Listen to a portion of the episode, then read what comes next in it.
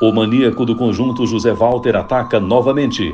Às 5 horas da manhã, ele entrou na casa do pedreiro João Gonçalves Viana e atacou a sua mulher, Maria Conceição Rocha Viana. A mulher foi atacada na região das nádegas a golpes de estilete. Ficava com medo, somente medo. Foi terror, foi terror no José Valdo todo. Era muita gente, muita mulher que eu tinha aqui dentro de casa, né? Muita mocinha. Eu fiquei assombrada mesmo. Diz que o homem, o homem era invisível, né? Quando bem esperava, o homem estava dentro da sua casa. Quando foi de manhã que eu me levantei, tinha um cartaz bem grande na porta da cozinha. A próxima vai ser aqui.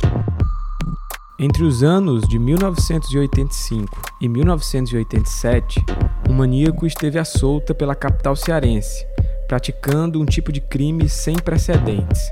Ele não fazia uma outra coisa a não ser cortar. Ele não roubava, ele nunca matou ninguém.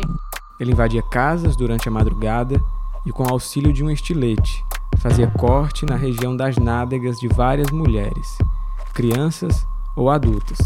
E as mulheres, ah, elas quando eram atacadas, elas não viam o rosto do maníaco, porque ele atacava por trás.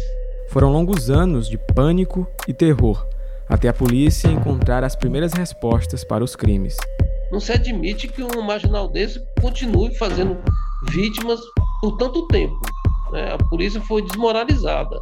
É uma coisa que, que tá, fica engasgada aquilo.